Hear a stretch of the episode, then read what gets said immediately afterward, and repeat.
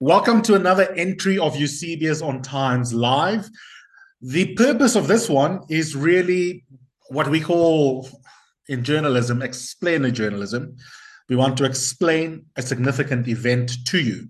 One of the most important news items today would have been a judgment that was handed down in the Equality Court in which AfriForum had lost a case against Julius Malema, Mbuyiseni Ndlozi, they leaders of the of the economic freedom fighters, and also losing the case against the EFF as such. Those were the three respondents. And basically, this was a case in which um, AfriForum had hoped that the Equality Court would declare the singing of two songs, we often forget about the second one when we report on this, as hate speech. One is kill the Boer, kill the farmer, or kiss the Boer, kiss the farmer. And the other one is Biza Ama Fire Brigade, call the fire brigade. And we want you, by the time you have listened to the end of this 10, 15 minutes explainer, to understand exactly what the court had said, the legal reasoning behind why EFF won the case. And we'll keep it simple so that you can understand the essence of it correctly but we'll also add in one or two extras for those of you who are a bit more nerdish and already familiar with aspects of law related to hate speech. Joining me is Advocate Ben Winks, who is an excellent lawyer and already one of the country's experts on a number of subjects, but in particular when it comes to law and constitutionalism related to discrimination specifically.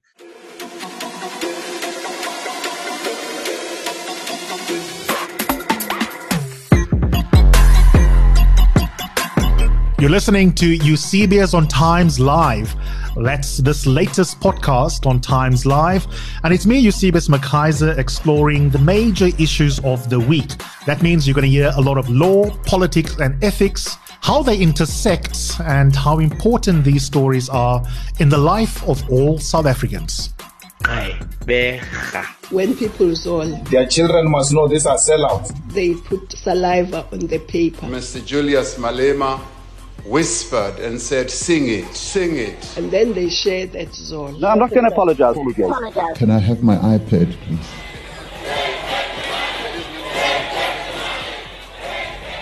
So they stole it.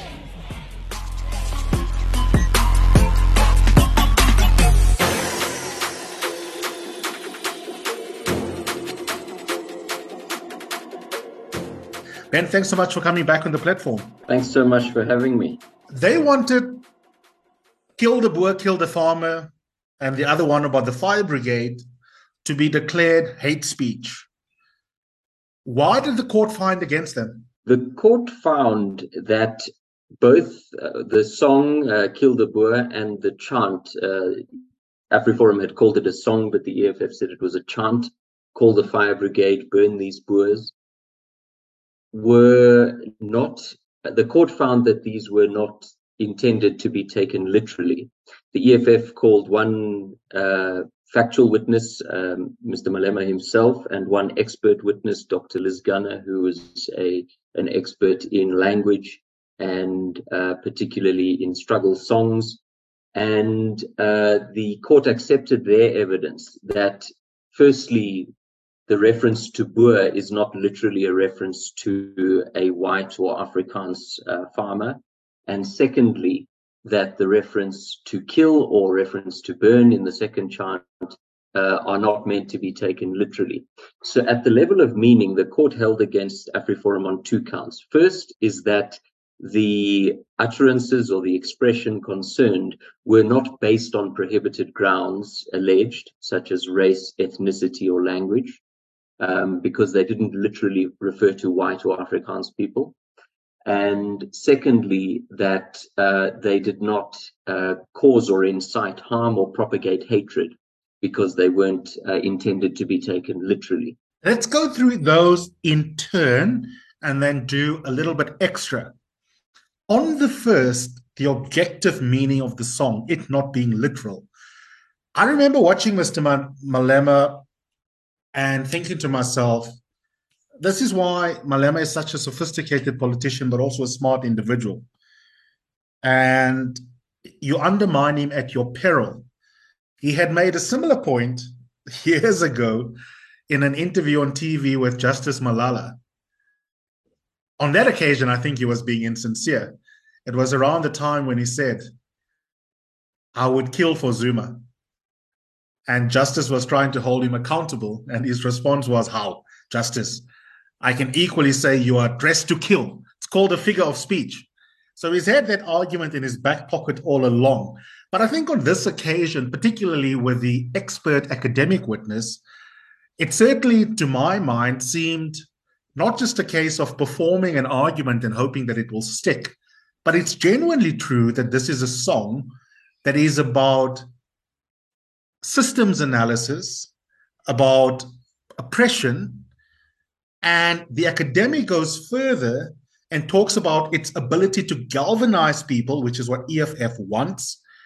And the other element that I didn't include in our little WhatsApp chat that you and I had, because I, I thought I'll save it for now, is that I also found it interesting that on that objective analysis of what the song means from a hermeneutics point of view, it was kind of interesting, wasn't it? That if anything, not only was the song not about individual white persons, but in fact, the song was about a conversation between Black people. And this is the EFF, a Black led organization, trying to target the state, which is led by a Black led leadership of the African National Congress. And that's interesting because what it actually means is that Ernst Roets as a white person is actually, if you think about it, inserting himself into a intra-black conversation. Yeah, that certainly seems to be the uh, the evidence of um, Dr. Gunner is that this is a conversation between the EFF and its uh, supporters and um, the supporters it seeks to attract and those uh, against which the EFF is opposed. And the EFF is opposed to, at least in this context and how it's presented, is uh, the government and the government's policy on land, the government refusing to nationalize land. This was the particular um, evidence that was given, was that this is about the land question. This is about land dispossession and the response to it. And the image of the farmer historically is about the dispossession of land, the exclusion of black people from land, and the continued um, disenfranchisement of uh, black people economically more broadly, as well as in the rural um, agricultural setting. And even white women. Indeed, that is what uh, Mr. Malema testified as well. It's anybody who's excluded from land by the preservation of historical patterns of power and privilege. Before we talk about that question of the causal link between the song and direct assaults on farmers and white persons, I did want to ask you just one question related to the meaning of the song. I personally find the expert academics' testimony compelling and the court's analysis of why they accepted it also compelling. But I wondered if you could explain something that that keeps some, being something we come back to you and I in trying to make sense of hate speech as the jurisprudence evolves around it. When I listened to Ernst Roets outside the court, and I will explain to our listeners in a second why he was unhappy with the judgment. What he didn't say, but it but but it was kind of implied in what he was saying, is that at a subjective level, if I feel that the speech is injuring my group membership by saying things that are nasty, vile, and feels to me like hatred of white people, that that is enough for it to be classified as hate speech, even if no white person is actually murdered. How does the court puzzle through? Because there isn't much said in the judgment around that question, just at the level of affect if I hear that song and I feel distressed, does the law care about my feelings? It's that's a very important and quite critical point in hate speech jurisprudence, uh, nationally and internationally.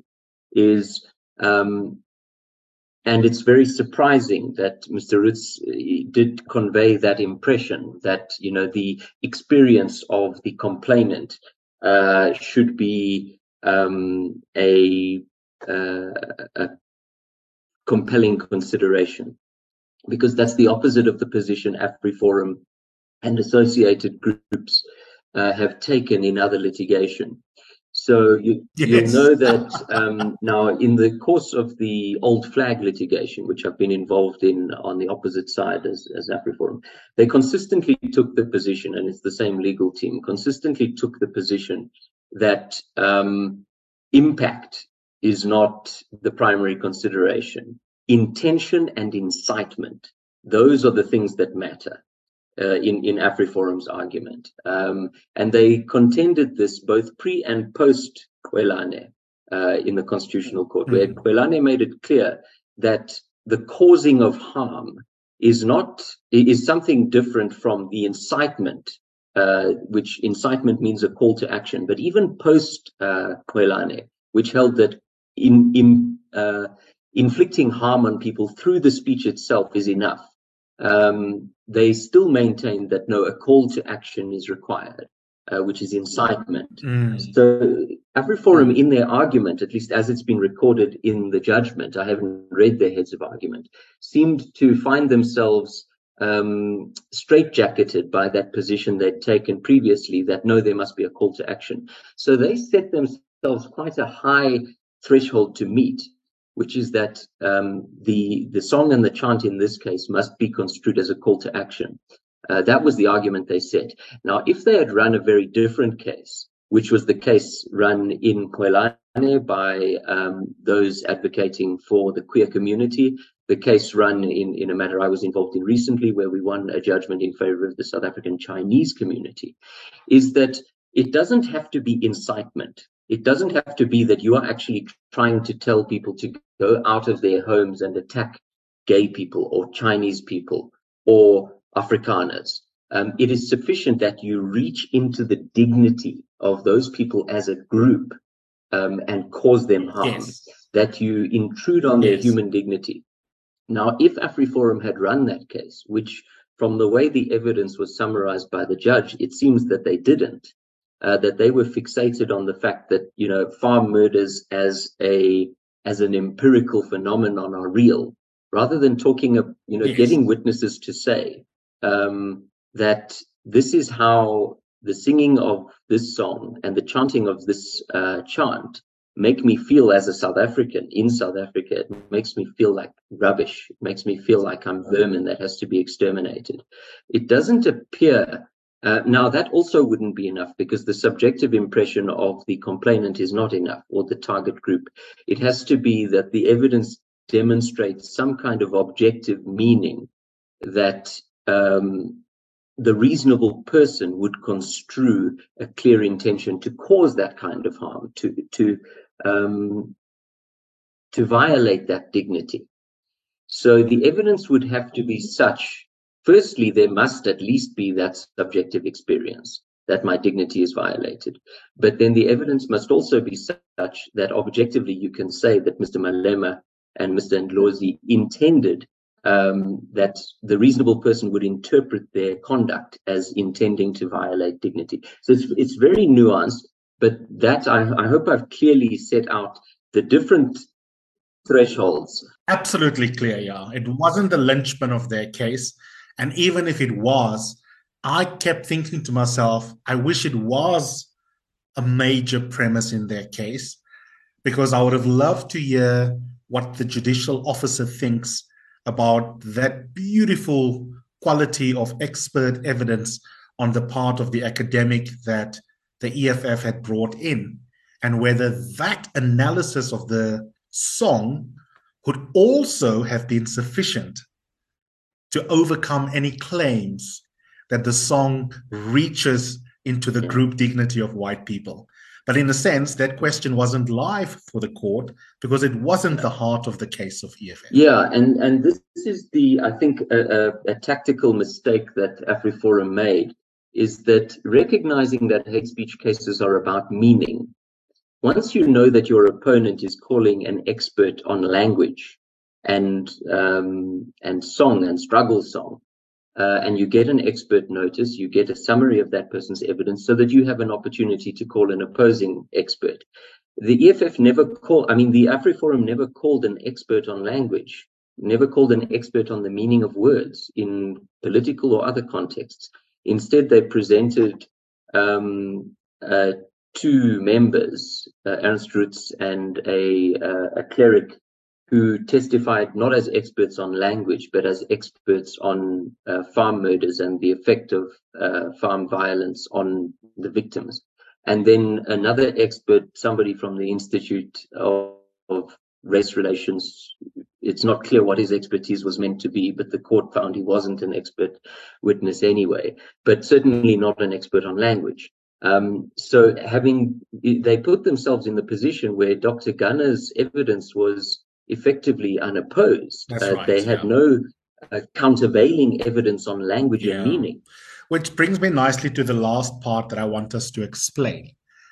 A lot of the judgment summarizes and very quickly dismisses, but maybe rightly so, you'll tell me, this question of whether there's a connection between the song and actual attacks on farmers, the farming community, white people, or potentially imminent attacks and assaults on white people.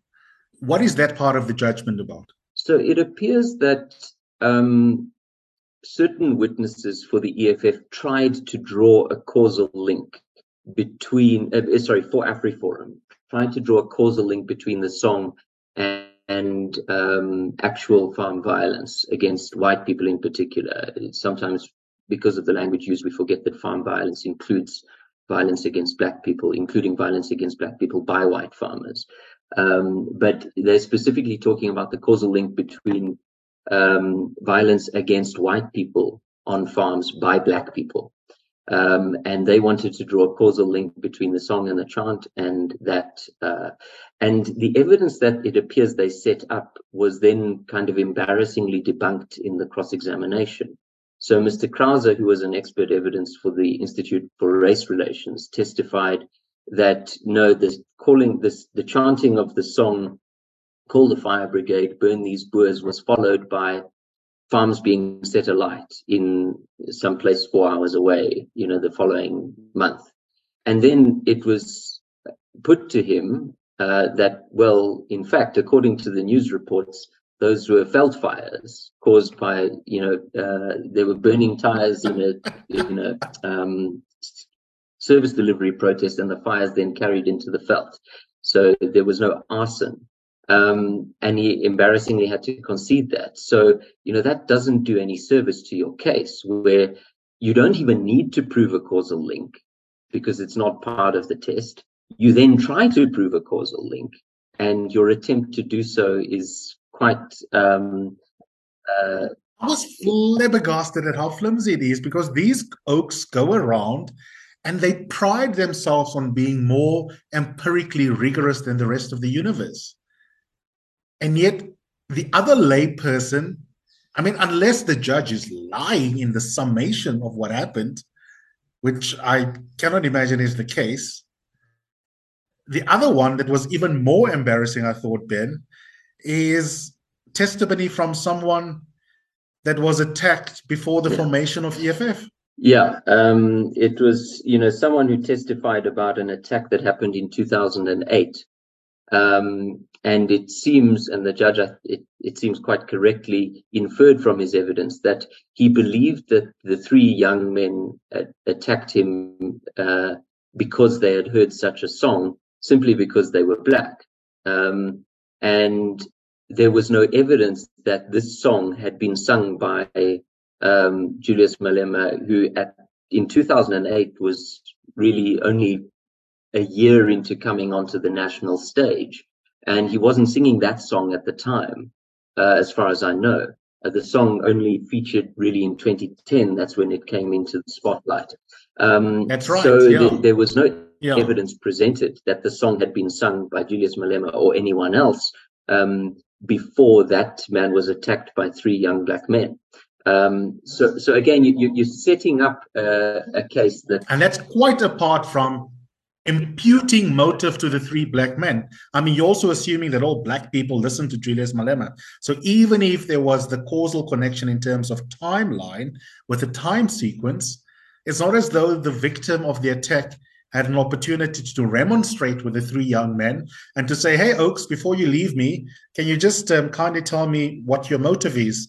Is this just an act of criminality, or is this political violence inspired by Malema?" Yeah, it would certainly help um, EFF's cause if, if you know attackers would sign the the guest book on their way out and give their reasons.